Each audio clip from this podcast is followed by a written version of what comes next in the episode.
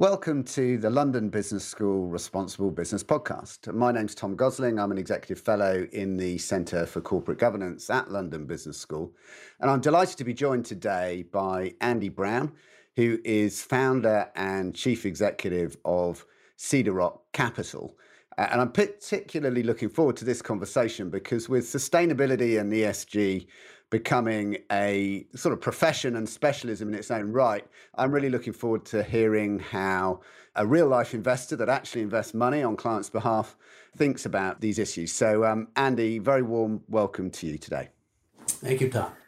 So, perhaps to start off with, Andy, could you just tell us a little bit about Cedar Rock Capital so that we can understand your investment philosophy and, and what you're aiming to achieve for your investors?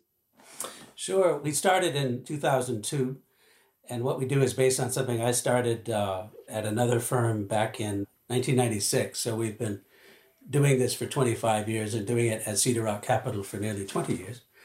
We are long only investors in quoted equities, and we specialize in companies that generate high unleveraged returns on their underlying capital employed, which implies that they would make high returns on equity even if they were didn't use any debt finance and they were financed 100% with equity. We specialize in, in, in high return businesses that we think are capable of growing while maintaining high returns on the capital that they reinvest to grow. So it's a pretty specialized, it's a very narrowly focused activity. And uh, we characteristically own maybe 20 or sometimes fewer stocks. They characteristically are not capital intensive. They typically have a lot of uh, repeat kind of business, recurring revenues or repeat business rooted in customer loyalty. They're typically not strongly cyclical. They're pretty predictable because we're fairly modest about our own ability to predict the future. So we, we, we you know, are interested in companies that adapt to the future but are not subject to violent change. I guess the characteristics we seek, if we're lucky enough to get it right, then then um, we typically stick around as shareholders in our portfolio turnover. It's in the single digit percentages in terms of annual portfolio turnover, uh, which means that we let these companies uh, compound for us and for our clients, and that's the objective: is to generate good compounding over time uh, through this approach to long term investment. And I think um, another point, as I understand it, is that you now run a closed fund, so you're you're not in the business of marketing for for new capital. Is that correct?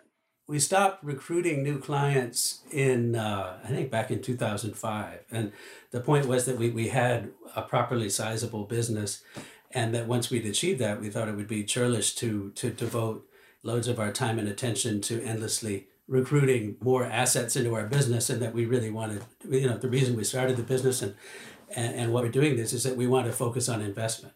So we, we look after and, and interact intensively with, with the clients that we have, but we're not forever seeking to add additional clients because that that's that's a distraction that we don't think our existing clients or we should should should saddle ourselves with. Mm. I mean, the reason I just wanted to sort of bring that point out was that, in many respects, I think your kind of your motives around sustainability are extremely pure. I mean, I think there's some cynicism sometimes that uh, some funds use sort of burnish their sustainability credentials in order to gather new assets and attract new clients, whereas actually you're you're you're not in that position, and you're you're an extremely long term investor. And um, one of the things that sort of interested me is that I, am fortunate enough to be on the, the, the mailing list for your um, excellent, you know, both insightful and amusing annual letter to your investors.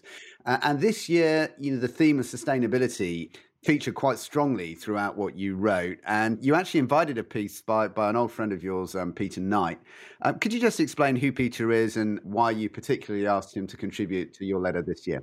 Peter is is an old, you know, a long-standing personal friend of mine and uh, he is the founder, well, the co-founder, and uh, and and runs a company called Context, which is uh, a consultancy that advises corporations on what their sustainability strategies might be or how to communicate their strategies. He founded the thing in the late 1990s. So we wrote about sustainability quite a bit in our in our letter this year because clients are just you know bombarded with sort of information and requests from their own principals and, and hmm. constituents mm. and so forth and they want to know what, what what we have to say about this mm. and i thought it would be it would be interesting to have peter sort of write a potted history of ESG as a contribution to our letter. And there's a little symmetry here because 20 years ago, he asked me to write a piece about socially responsible investing for a publication that he put out for the clients of Context. And I entitled it The Oxymoronic World of the Socially Responsible Investor. And, and this, right. back then, social responsibility was, I think, the investment aspect of it was sort of disinvesting or declining to invest in things deemed objectionable. Mm. And so in the piece, I kind of noodled over over the concept a bit it might be easy if you could just have a list of what's objectionable. You could just avoid that. But but I remember just looking into it and say, thinking, um, take the sort of the, the center of the investment universe, which would be risk-free government bonds. Mm-hmm. And you know, if you think of UK gilts, if you actually subscribe to a new issue of gilts, you're providing money to the UK government, which itself procures nuclear weapons and it and it you know it may build hospitals and schools but it also sponsors a state lottery that might be deeply objectionable. So it was sort of like wow if you take the sort of risk-free center of the universe and even that if you you know were really sticking to your to your principles and your principles objected to certain activities of the UK government wow well where are you? And i guess the other kind of thing that gave me an occasion to ponder is that disinvesting or declining to invest in something doesn't deprive that that activity will not stop just because you have decided not to participate so it was to, to be clear about it that you know avoiding things it doesn't amount to boycotting them or actually altering their business prospects but you might do it to feel good which is yeah. great. Everyone should should do. You know, I mean, I think within reason, people should try to do what makes them feel good. but it but it, it is not a world changing activity necessarily, and it shouldn't be confused with, with a world changing activity, particularly if it were to distract you from really trying to change the world if that's what you're trying to do. Yeah, I mean, so, someone explained it quite nicely to me the other day and said that you know we shouldn't confuse a sort of disinvestment with a consumer boycott. You know, because right. actually uh, if, if there's a consumer boycott of 10% of your customers, then then actually that's probably revenues that you've just lost and you're not going to replace. Whereas actually that's not the case with with with equity investors. You can normally find someone who's going to pick up the uh, pick up the investment. And so, just just to finish it, I I, I had asked Peter to contribute this because he has all this perspective. He's been around. He's been doing this for forty odd years. So he was sort of tracing the history and you know of the environmental movement and Rachel Carson's book Silent Spring back in the '60s and so forth. But I think an important uh, turning point was, uh, and I'll quote what he said, he said that the ESG compander's crowning achievement has been to co-opt a phalanx of financiers eager to set standards as, as and to sell and trade ESG labeled indices, products, and derivatives with ESG supporting and verification industry led by the big four accountancy firms in its wake. I mean, it was sort of like, I think the financial services industry, very broadly defined, has sees in this a big opportunity, and that yeah. that has helped propel it onto the to, to top of mind for asset owners. You know, I mean, our kind of clients, pension funds or endowments or foundations. You know, people who own assets but don't necessarily do the detailed investment thereof. They hire managers like us to do this. Well, they're being bombarded with this because you can see on all fronts, the financial services industry is just full steam ahead on ESG. Yeah, and actually, I mean, in that context, there is a, a, bit of growing skepticism, isn't there? And we've seen, you know, Tariq Fancy's recent piece, which is at sort of one end of the extreme, claiming it's all just a, a placebo that's a money making scam for the industry. But actually, you know, one of the reasons I wanted to talk to you about this issue is that you, you've had you know sustainability and long termism at the heart of what you do since the very outset of your activities when you think about sustainability, how do you define it and how do you build it into your investing approach? I looked back at sort of the brochure or manifesto we put out when we started our firm nearly 20 years ago, and we used the word sustainability several times in it. But I, I think in today's context, we'd have to say that was with a, a small s, a lowercase s.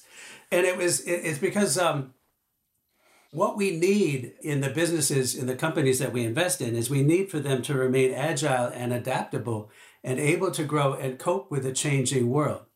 And we, kind of the shorthand that, that we use is we want companies that are well invested. We have a sort of concept of the well invested company. And by that, we mean not just a company that um, you know makes the capital investments to keep its physical assets in shape. In fact, with the with the businesses we invest in, that's a fairly comparatively minor activity because they're not terribly capital intensive.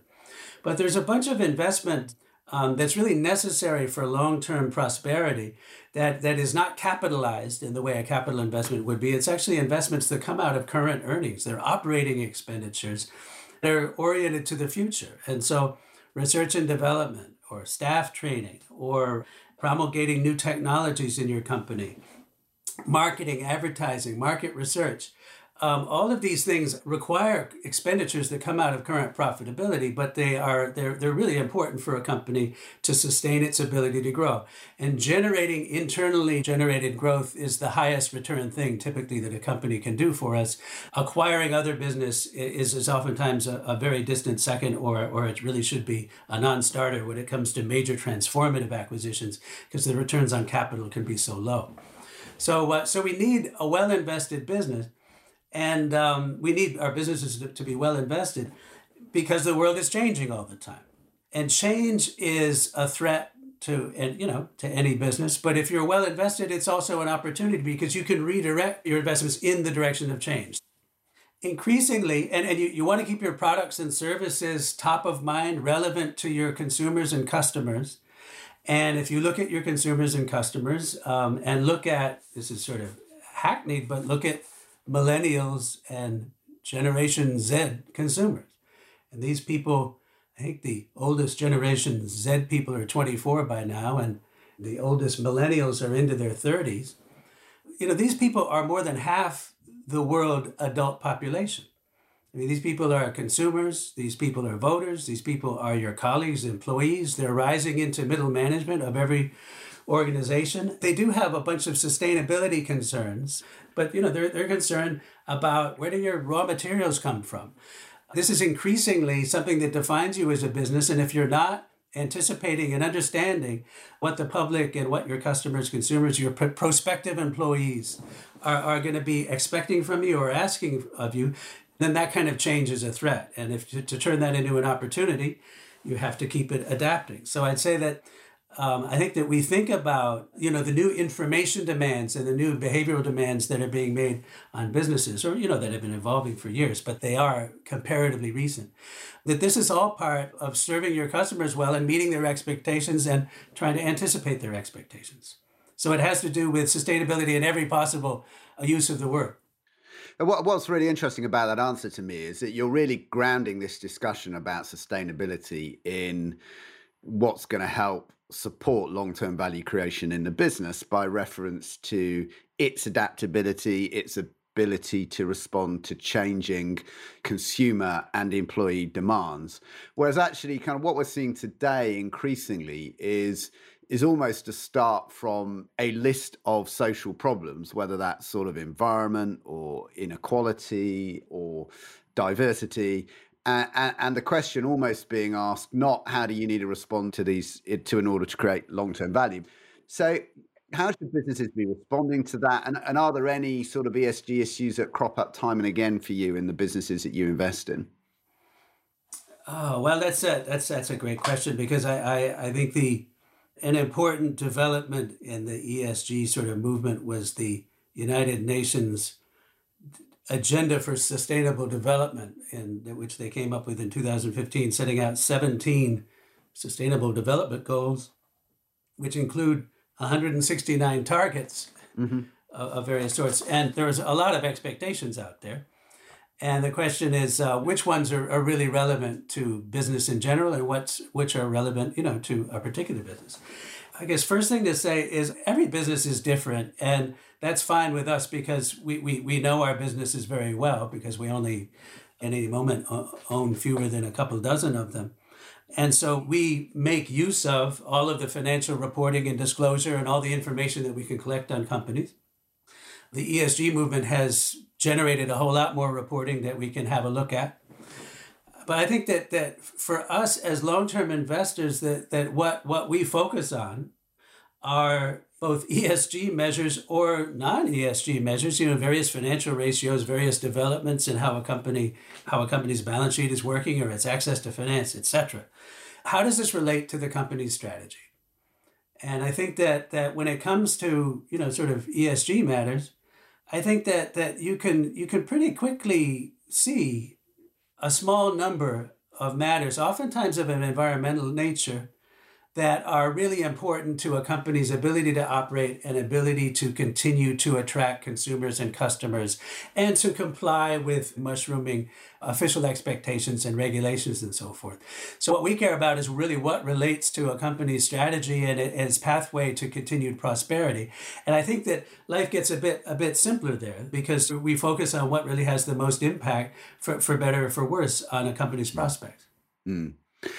And um, a related issue to this, Andy, is this whole kind of question about companies being expected to kind of take a stand on issues of the day. And I mean, we saw Brian Armstrong from Coinbase get into controversy with employees because he refused to kind of make a statement on Black Lives Matter when many CEOs were doing so.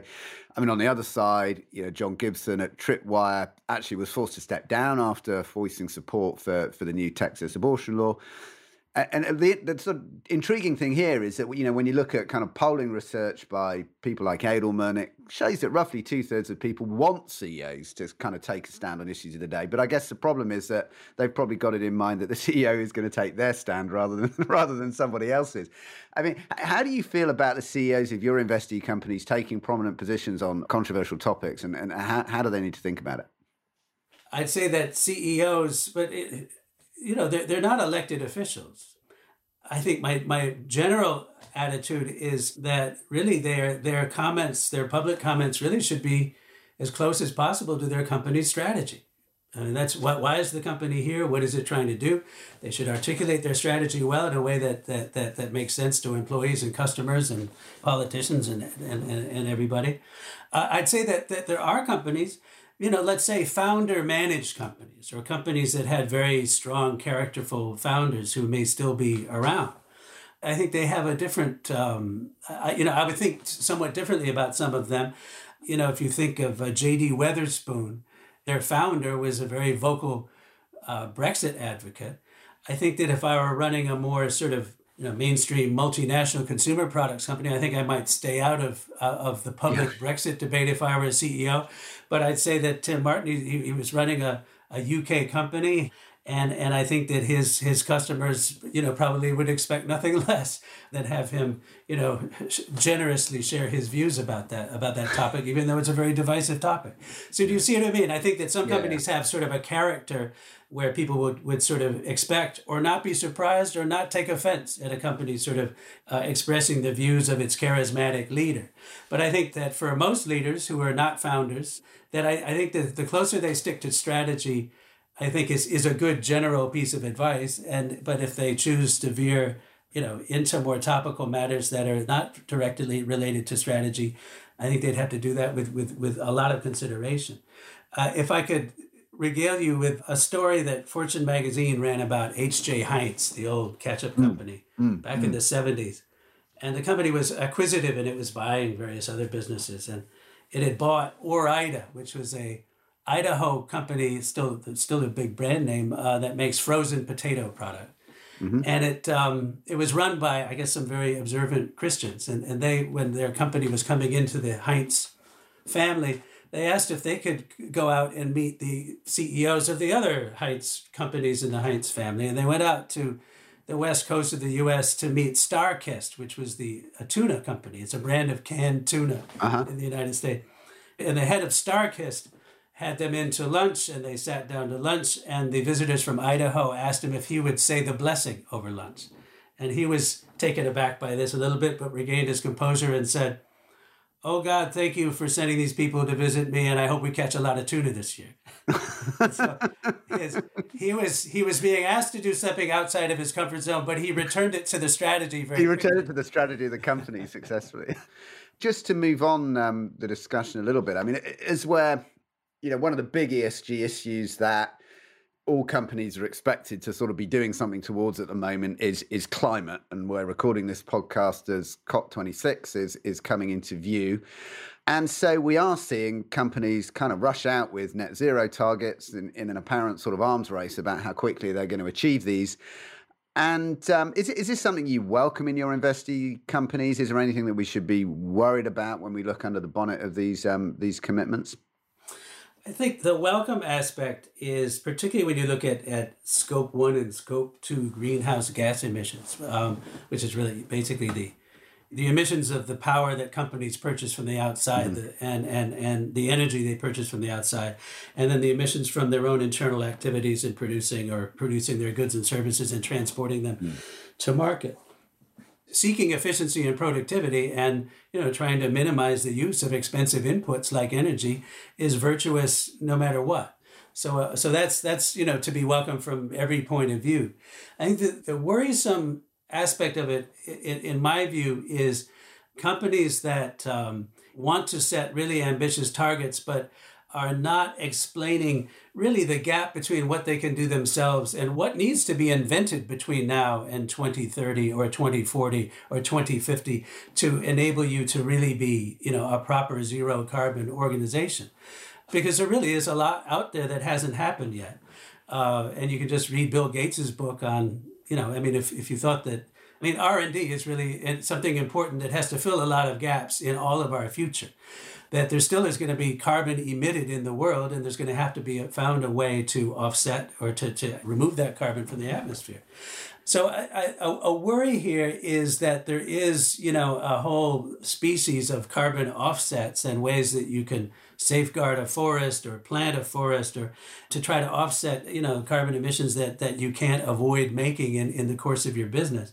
And uh, i think that whole activity is not well understood. It's not well monitored. It's not well documented and it is it is full of of opportunities for intentional or uh, you know, there are a lot of unintended consequences I think uh, to be found in a strategy that just really assumes that carbon offsets are here and they're here to stay and they really they're never going to disappoint us. So if you were trying to guarantee the continued existence of some trees in California, they could be burning down right now. And then, okay, well, what does that do to your, your you know your offset commitment? So I do worry about things that that that seem to satisfy the urge to make a statistical target. But I, I do worry about in over the long term. How how durable are these things? How credible are they? And and I would I would rather have a company be more vocal about the uncertainties about how to get to where you would like to get rather than just taking for granted that some of these offsets are are actually fine because they may not prove to be fine over time yeah, I mean, I have to say, the more I read about carbon offset markets, the, the, more I think that they're potentially just a complete kind of fiction when it comes to sustainably reducing carbon. And and I guess that kind of brings me on to a question about you know the role of investors in this whole kind of race to net zero.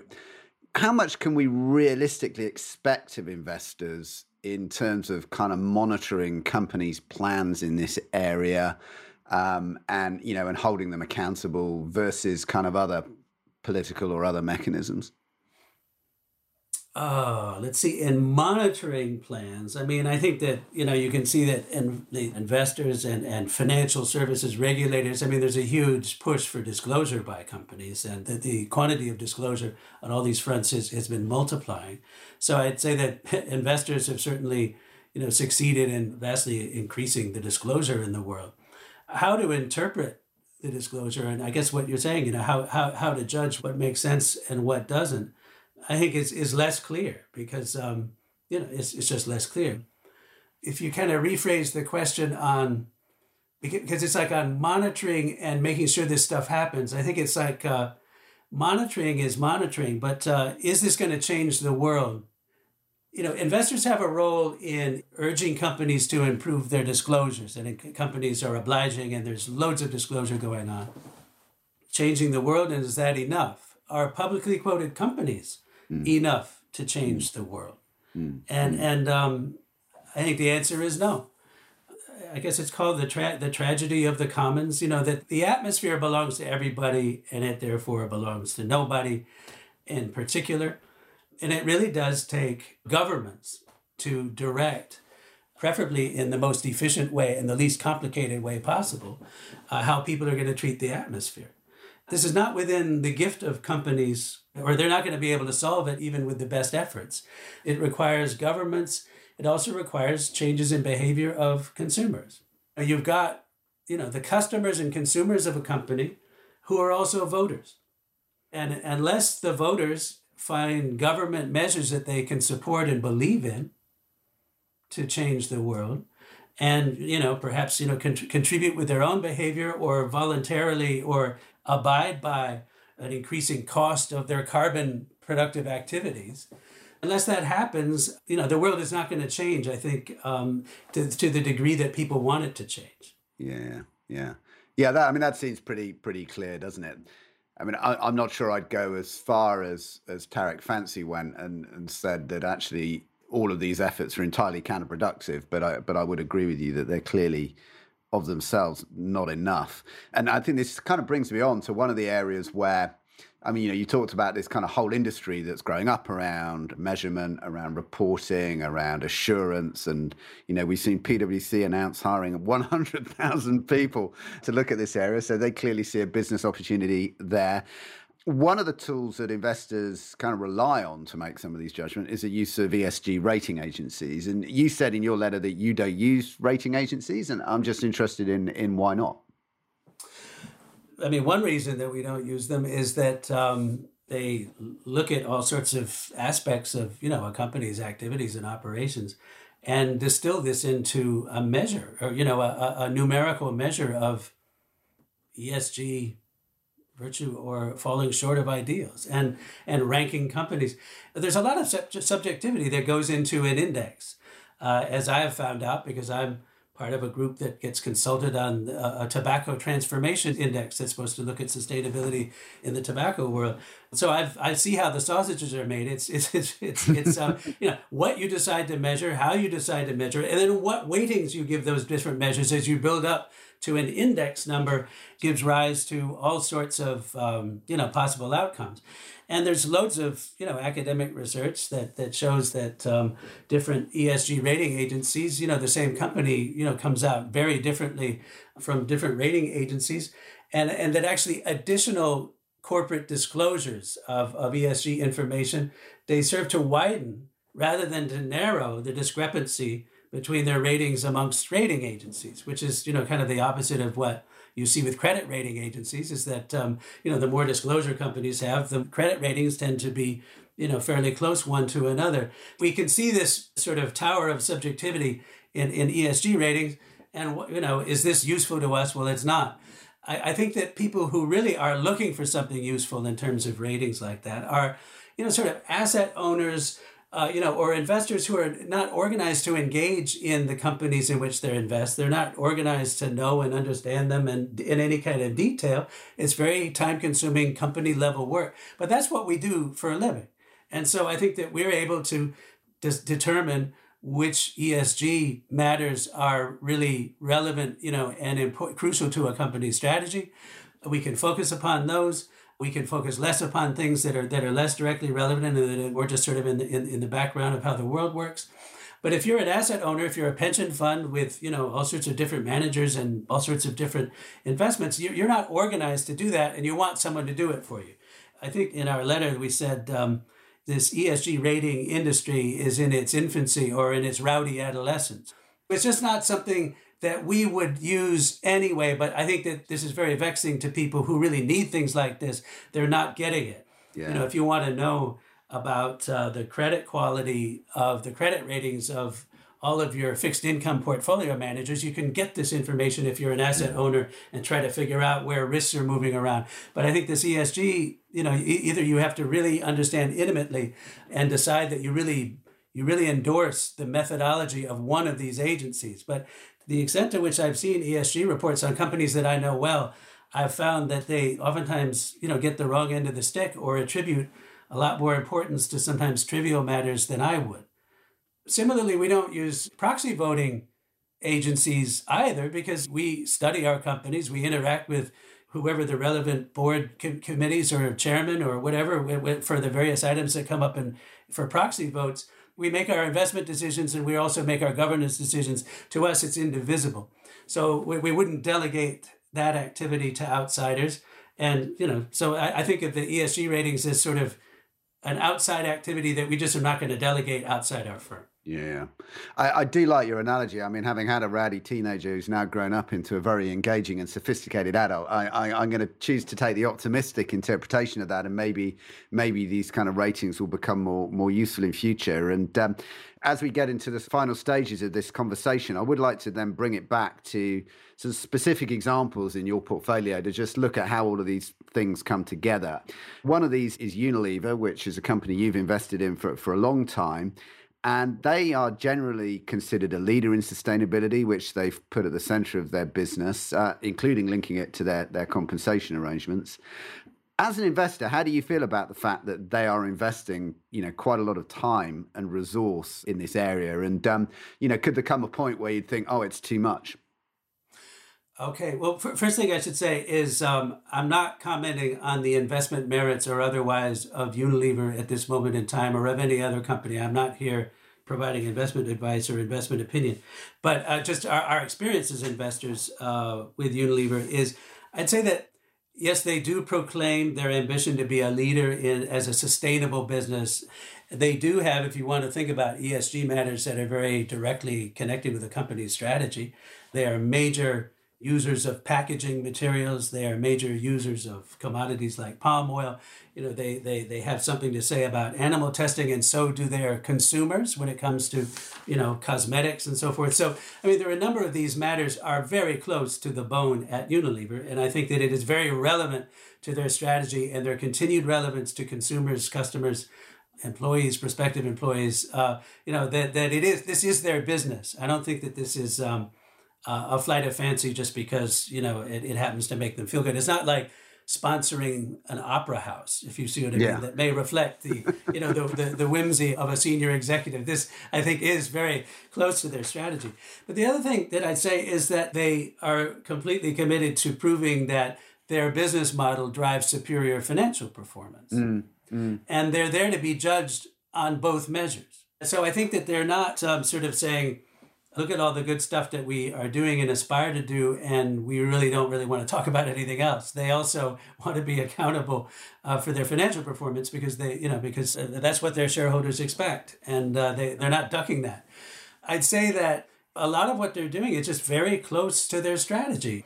If, if you want more sustainable packaging materials, for example, or that have a higher recycled content, or if you want to have paper bottles, you know, that somehow, you know, can, can, can get plastics out of the world of transporting liquids.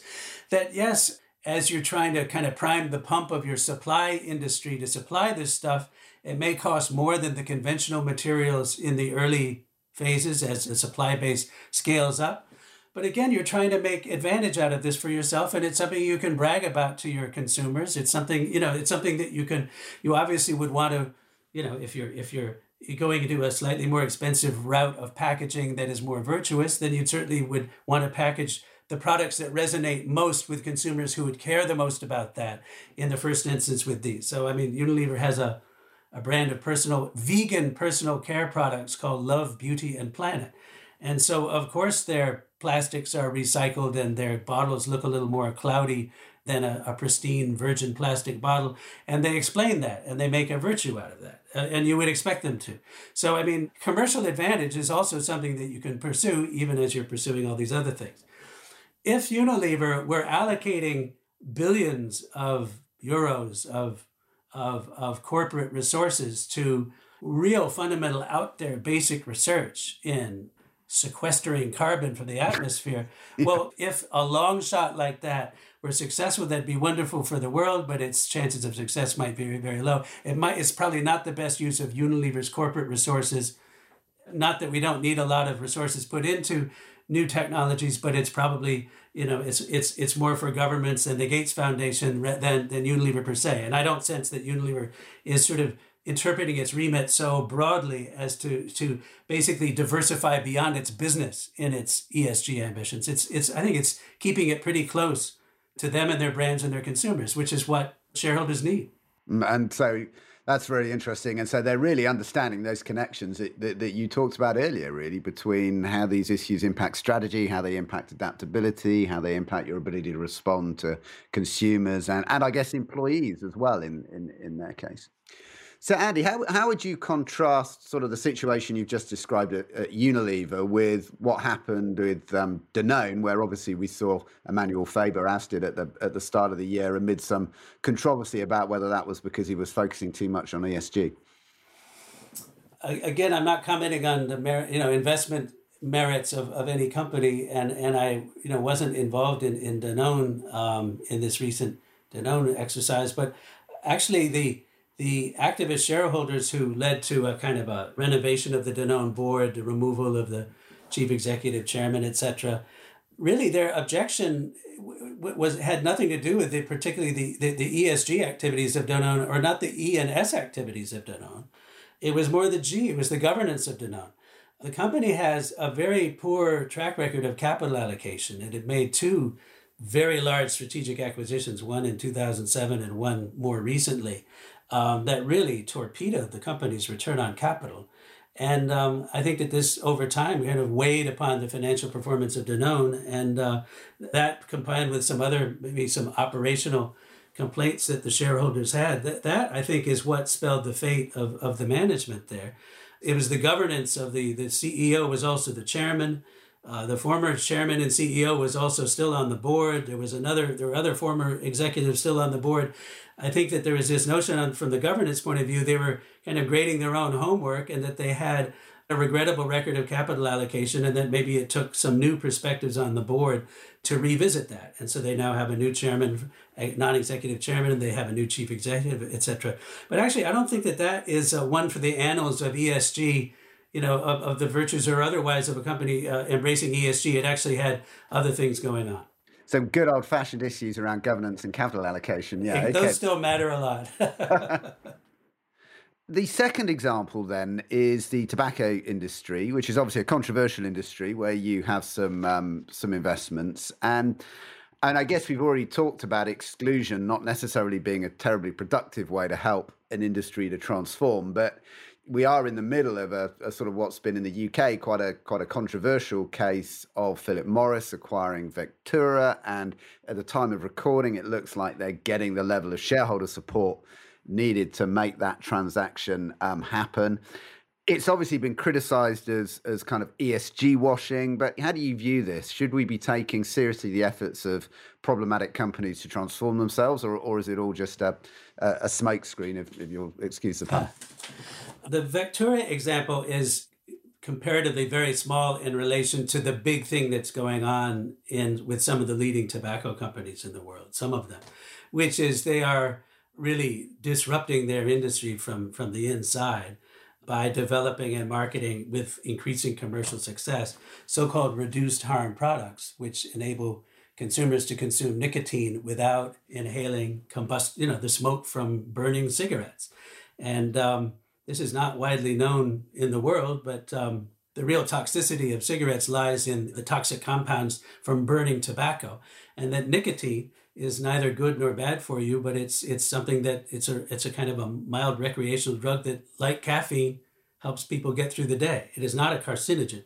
So developing reduced harm ways for consumers to, to get the nicotine that they want and often crave is a contribution to public health if they can switch from getting their nicotine from combustible cigarette smoke to getting their nicotine through smoke free alternatives. This is, uh, I'd say, Philip Morris of the big tobacco companies are the most advanced in doing this. Their revenues from smoke free, reduced harm products are approaching 30% of their corporate revenues. They've documented tremendous success, uh, starting in Japan, but extending elsewhere in converting millions of smokers from, from dependency on cigarettes to switching entirely, quitting smoking and using reduced, reduced harm products. And BAT is on the same pathway. Uh, and, and really, the, the cat is out of the bag. I mean, capitalism is, is at work. The leading tobacco companies are competing on moving consumers to reduce harm products, which not only helps them recycle their own cigarette customers into reduce harm products, but also hopefully win over the customers of competing manufacturers' combustible cigarettes and turning them into their own reduced harm product customers. This is a, a, battle for commercial advantage and it's a big opportunity. And it is something that is tough on the big tobacco companies that have not invested in the, the, the formidable amounts in R&D product development, endless experimentation, trial and error that it takes to commercialize e-vapor products, heat not burn products, which is Philip Morris's major activity, and then and then things like nicotine pouches um, and you know sort of that, that don't even involve tobacco but enable consumers to to through putting something under their upper lip they can get some flavor and they can get some nicotine. So so that's happening. It's transforming the leaders of the industry are transforming them, them you know themselves and, and seeking competitive advantage over competitors who were less well invested, if you will. BAT's U.S. subsidiary Reynolds came out with I think the Premier was the first smokeless tobacco product in the U.S. That was back in 1988 it was a terrible it bombed it was tasted terrible and it was sort of yeah, it was a big failure but they, they've been refining that technology ever since and and working on other technologies many of which it's commercialized and you can see you know their products on display and on sale all over the place. So that's the big thing that's happening.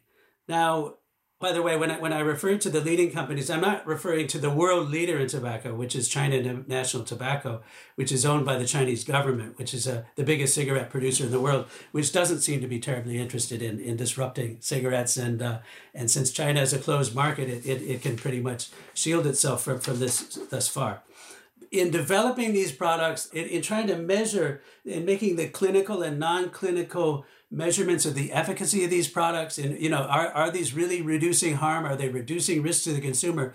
These companies have built up sort of pharmaceutical quality r&d depart and, and testing abilities.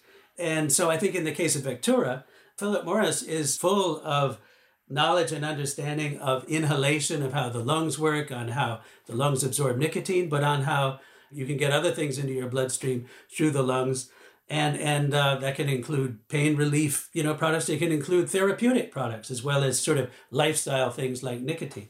And so they do have a huge investment and ongoing investment in you know the clinical side of it in the regulatory side of it in in the basic science side of it. So i, I think that you know going for an aerosol uh, inhaler business is actually adjacent to the work that is at the forefront of, of Philip Morris's transformation of itself from a cigarette company to, in the first instance, a nicotine company to a company that that, that may do things beyond nicotine. So I, would say that I, if you talk about ESG washing or, or whatever the term was, I mean that would imply that you put a picture of daisies on your website and hope that everyone ignores that they're that you're really a coal miner. Well, this is like they're upfront about you know we're a cigarette company that's trying to convert our smokers and everybody else's smokers as quickly as possible. We're also a technology company because the, the, the, the whole effort to do that has been a phenomenally expensive investment in science an ongoing commitment. And so there are you know businesses and activities that are adjacent to the expertise that philip morris has built up and one of them would be vectura. So i think greenwashing is not as if philip morris is saying well look at this nice thing that's that that helps people deal with asthma today and ignore all the bad stuff that happens to some of our consumers. I think they're just they're just sort of saying well this is us and we're changing. And i think they're actually forcing it's sort of the opposite of esg washing they're not trying to distract anybody from anything. I think they're kind of forcing the issue that there are a lot of public health people in the eu in the european commission in the world health organization who would refuse to have a conversation with a scientist from a tobacco company. But actually, there's a lot of science that resides in tobacco companies, particularly those that are trying to commercialize reduced harm products. So there are debates in the health, public health community, and I think this may sort of force some of them further on. You'll see that there are public health people who think that this is, uh, you know, this is terrible. So I think it's almost like the opposite of ESG washing. It's actually, hey, let's really look at the good and bad and the reality of what's going on here rather than trying to distract the world with something. Yeah, it's interesting. And that connects back to what you were saying earlier about, you know, climate change. And let's just be honest about where we are and where the gaps are and, and, and what we're going to do about it. And um, it's a really fascinating perspective. Just to finish off, Andy, a final question I'd like to ask you is just, just where do you see all this going? How do you see the future for ESG and sustainable investing? And, and what do we need to be looking out for? I think the next big thing is this UN climate conference in Glasgow in November. We will see how close are politicians to playing a more primary role in, in trying to regulate emissions. Uh, how close are they to doing that? And and and they, they of course will all profess their loyalty to the idea, or how much are they really trying to kind of pass the buck to other parties like the corporate sector, and sort of maintain plausible deniability if if the voters you know say hey wait a minute you're trying to drive up my my petrol prices you know the politicians could deny that they're doing that. We'll see how that kind of sets the tone as far as you know is this going to continue to be a very rhetorical battle of narratives that are not fully rooted in practical steps that could change the world? You know so i'm afraid that, that that's what we have to look forward to is I, I don't think we're going to get clarity on anything but but i think that that's in our future is really how how much will this be a rhetorical and kind of symbolic effort that will involve a hell of a lot of reporting and measurement and um, and consulting and fee gathering and you know all sorts of activities by the financial world, by the accountancy profession, etc. But you know how how do, will this actually connect to a widespread change in consumer and industrial behavior, uh, the type of which probably has to have some help from a government intervention into the world of carbon. So, Andy, uh, this has just been a, such an incredibly informative and enjoyable discussion. I want to really thank you for your time. And for listeners, you know, please do click on the subscribe button so that you can get other episodes in this series. And thank you very much for listening. Andy, thank you. Okay, good to see you, Tom.